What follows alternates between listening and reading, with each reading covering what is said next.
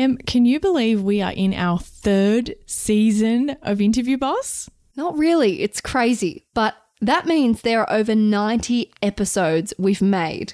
Oh my God. Scrolling through all of our episode titles, you might miss an episode that actually is exactly what you're looking for. Yes, we get so many messages of people asking us to do an episode on something and we're like, we already have. So we've put together playlists to help you find the episodes that are best suited to you. If you're applying for jobs, we have episodes about resumes, cover letters and job ads. If you've been offered your dream job, we have episodes on resigning, exit interviews and how to impress at your new company. Yes, and we even have a playlist for if you have an interview like tomorrow and you need just our most recommended episodes, just the ones you really need between now and then. Exactly. It is all there for you. You can browse by category. Check out the playlist at www.interviewboss.com.au forward slash podcast. See if you can find more information from that government department about those selection criteria and what level they're going to expect you to demonstrate that at for the job you're going for. Hey everyone and welcome back to Interview Boss. My name's Emma and I'm a radio journalist who's teamed up with my sister to give you all the advice, inspiration and support when you're looking for a new job. Sarah is a H R and recruitment professional and together we're excited to give you guys all the tips, tricks and behind the scenes knowledge to help you in your career. Hey Em and welcome back everyone. This week we have a very awesome shout out. Em, we're shouting out Andrea. Andrea. Yes. I don't know how to say it. Sorry, Andrea. I read this at work today and got so excited. I had a little teary moment. I couldn't believe it. Andrea says, thank you so much for your podcast. About a month ago, I was overwhelmed at the idea of re-entering the workforce after being self-employed for the last sixteen years. Your interview advice really helped me nail the first and second interview, and I've now been offered the position. Yeep! It was my first interview in sixteen years, and I have no doubt I would not have done as well without your practical advice and insights. Plus, I had the confidence to negotiate a better salary. Yeah, you did. Oh, that's what we love to hear. What you do really made a difference to how I felt going into the interview. Thank you so much, and I wish you both every success. You deserve it. And she also bought us five coffees, which is so lovely. It's so nice. And I just love that someone, anyone really feels like we helped them enough for them to literally shout us a coffee, like to literally say thank you in that way is just incredible. We didn't know when we started that whether any of you guys would even think that we were that helpful for it to be worth it.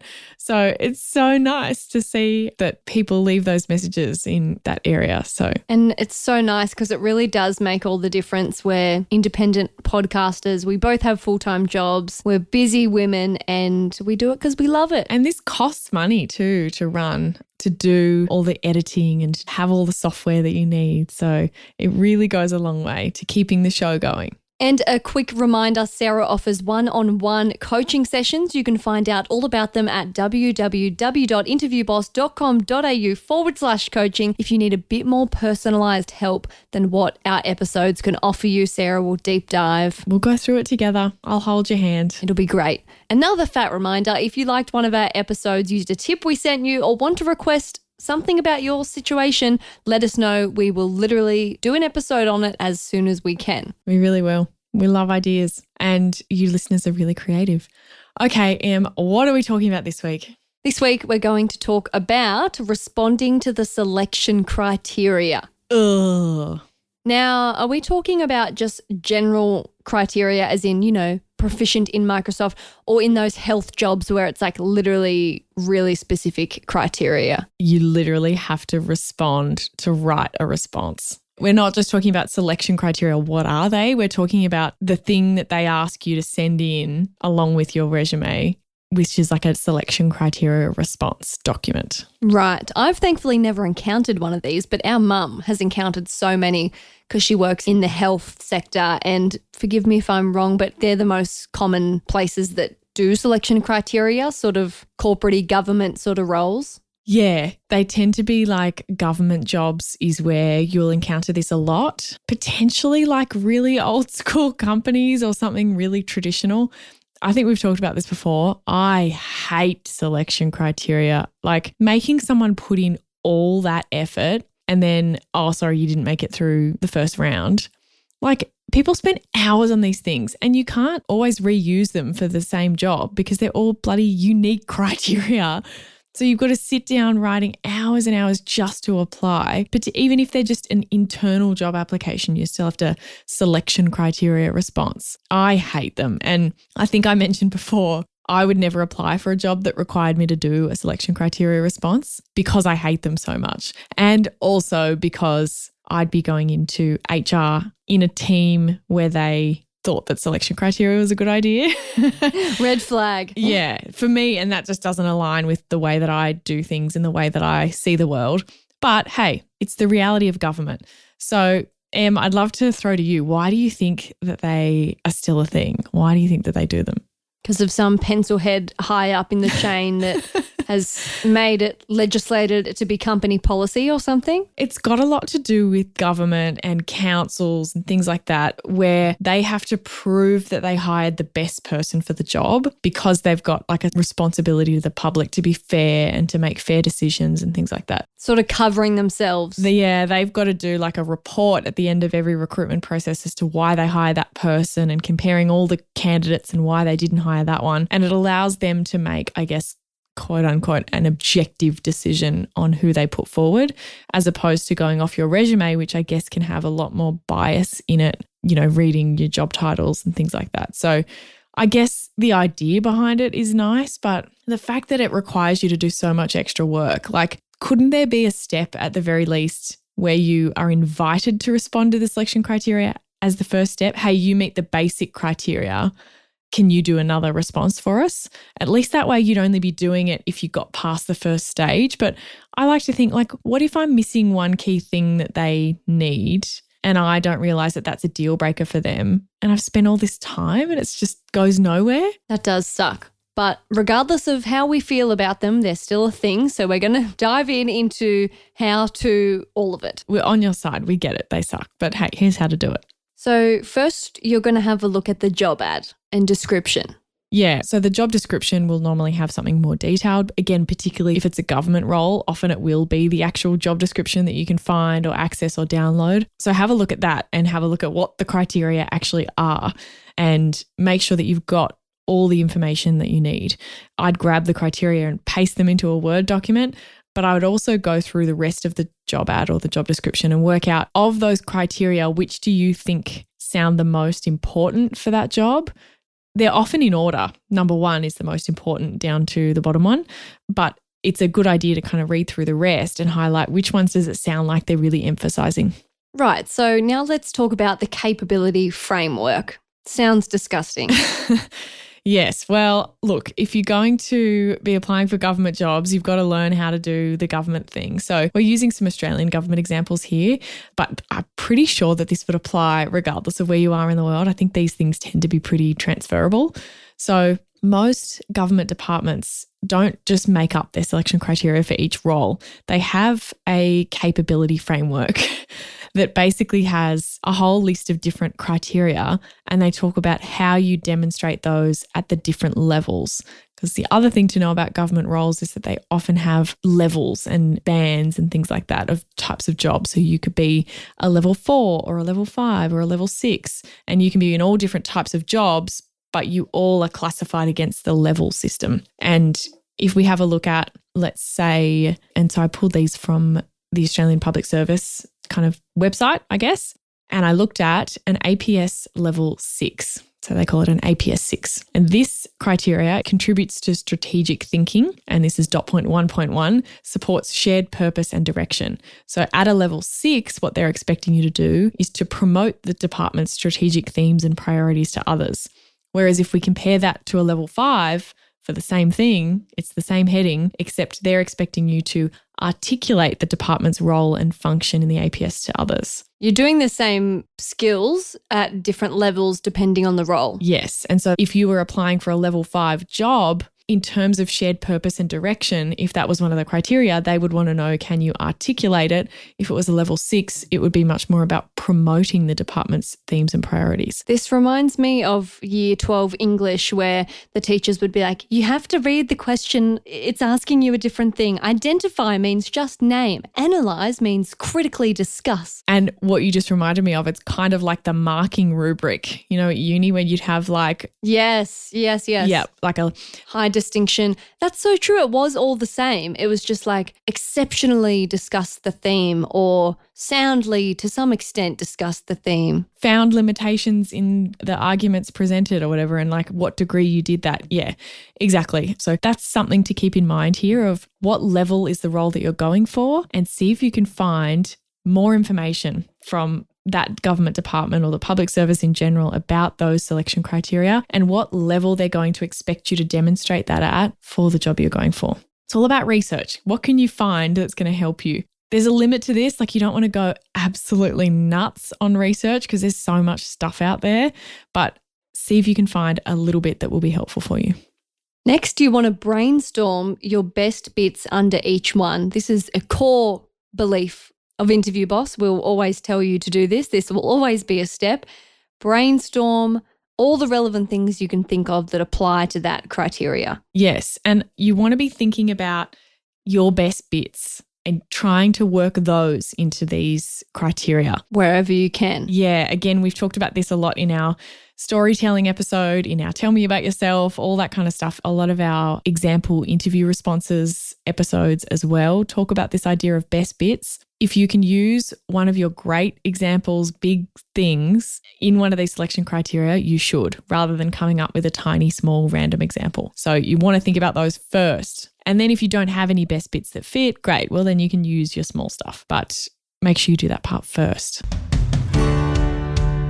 Hey job hunters, big news. Our all new course, Interview Academy, is live and ready to transform your interview game. It's all the strategies from Sarah's one-on-one coaching, but without the limited time slots. Yep. It takes you step by step by step through crafting your career story, coming up with your awesome best bits and all the practice you need. And guess what? It's at a special launch price, never to be seen again. Get more information at interviewboss.com.au forward slash interview dash academy. It's linked in the show notes below.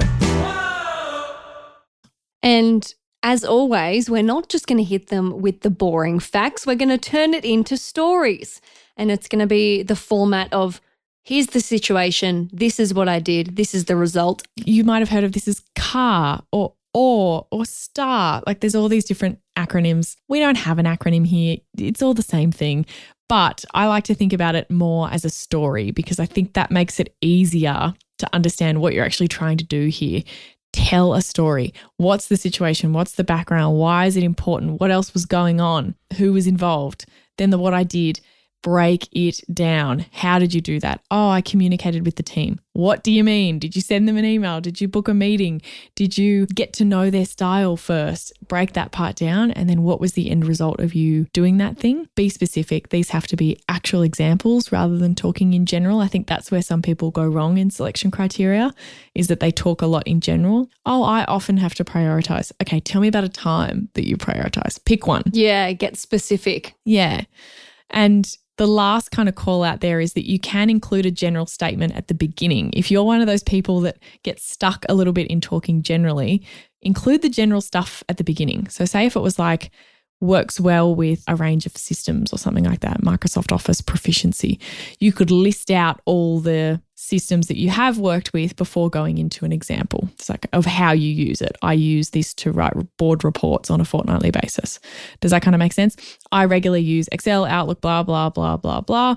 For example, I have to write board reports in PowerPoint. Here's how I do that. Yeah. So should we get into some examples of what this could look like? Yes. So I've got an example here, and this actually came from a government website, and I'd found this same example pasted in a couple of different articles. So I thought it was a good one to use. And I think it's not too long and they have a good structure. So I'm going to read the key selection criteria and I want you to read the response, Em, and then we'll do a bit of a reaction. So key selection criteria, problem solving. seeks all relevant facts, liaises with stakeholders, analyzes issues from different perspectives and draws sound inferences from available data, identifies and proposes workable solutions. It's a long one. I'd just like to say that I'm now joining you in saying that I will never apply for a job that has these. Ew. So many things. I know. Well, again, despite what we think, here's how to respond. A great example is, problem solving has been a critical part of my roles over the past five years. General statement, I like it. While working as customer complaints officer at Acme Department Stores, I dealt with a variety of problems. While many could be resolved easily, two to three per week were more complex and required a detailed process to resolve. I had to investigate what had happened from the staff and customers' points of view, clarify the facts, and work out what had gone wrong and why. I then had to propose suitable solutions and negotiate a mutually satisfactory outcome. I was often commended by my manager for my sensitive handling and speedy resolution of these problems. Less than one percent of complaints had to be escalated. Wow. Yeah. I love it. It's succinct. There's some probably some things I would change, to be honest. Me too, actually. Yeah. What do you think? I would have liked to see a more specific two to three things per week, like what? Like the customer complaining about the service or the customer wanting to exchange an item that was strictly not for exchanging, or just to give a bit more like, oh, what's going wrong? But apart from that, I think I felt convinced enough that this person is all over the problem solving. Yeah, I wanted something more tangible. And I hope as you heard that, you were like, yeah, but tell me about a time. Yeah, but tell me an example. What, what do you mean? Like to investigate what had happened from the staff and customers' points of view. Like what? Like, what do you mean by that? Did the staff member allegedly abuse someone? Yeah, or did they tell them, oh yeah, you can exchange this if it doesn't fit? And that wasn't true. And the customer's really upset about that. Like, is that all you meant? Or is there something bigger there? I want something more tangible. So I think it would have been great, or an option for them to pick one of those things that were like two or three per week, pick one that came up often and use that and go into depth a little bit more. What else would you say about that response? I love the less than one percent of complaints were escalated. That's such a boss way to end the sentence. Like, boom, I'm that good. Only the real Karens, I had to escalate it because I just couldn't sort them out. Like, that's the vibe I get. Yeah. And I like the fact that probably you wouldn't be actually keeping track of this in a real statistical way. So they've probably just estimated that number and like, go for it. Like, go off. one percent. I liked the general statement. We also saw good structure in that answer as well. So you've got, while working as a customer complaints officer, blah, blah, blah, and you've given the background information. I dealt with a variety of problems. I would have said, from customers? Is it over the phone? Is it in person? There's, I need a bit of that. I liked the how many per week, really good context and background information. Then it went into what I did, which was I had to investigate what happened, clarify the facts, blah, blah, blah. And then we've got a really great result at the end, which is I was commended by my manager and solved all the problems. So that was good. And if we go back to the selection criteria, go through the thing, problem solving, seeking relevant facts. Yep, you've ticked that box. Liaising with stakeholders. Yep, customers, manager, staff. Analysing issues from different perspectives. That's how they've kind of talked about the customer's point of view. There you go. Drawing sound inferences from available data. Oh, I don't know. Could have touched on that. We review C C T V footage or yeah. the system data. If it was about like an altercation or something. Yeah, we review system purchase history or something like that. Identifies and proposes workable solutions. Yes, but like I don't know what kind of solutions this person was offering. Like refunds or... Exactly. If they'd thrown in, you know, offering the customer a refund, an answer, you know, whatever, that would have, I think, ticked that box a little bit better. So that is key selection criteria, responding to selection criteria. The other big tip I have for you out there, and this is from all of the people that I know that regularly had to use this because their industry or their area always required it, keep a document for your whole career. When you write these responses, keep all of them, because you'll probably find that they start sounding the same after a while and you've got a response for something just generically communication. And tweak, but you know. Yes. Copy, paste, tweak. You know, don't do it. Work smarter, not harder. And this will become easier over time. because you'll have this database of responses that you've got and you can just paste them across. Boom, there you have it. That is how to respond to the dreaded selection criteria. Good luck with those government jobs out there. Thanks so much for listening to Interview Boss. If you like hearing the sound of our voices, hit that follow button in Apple or Spotify, or better yet, tell someone about the show. That's how we can hit the charts and we can help even more people. For more advice, inspiration, and a supportive community, check us out on Instagram at Interview Boss.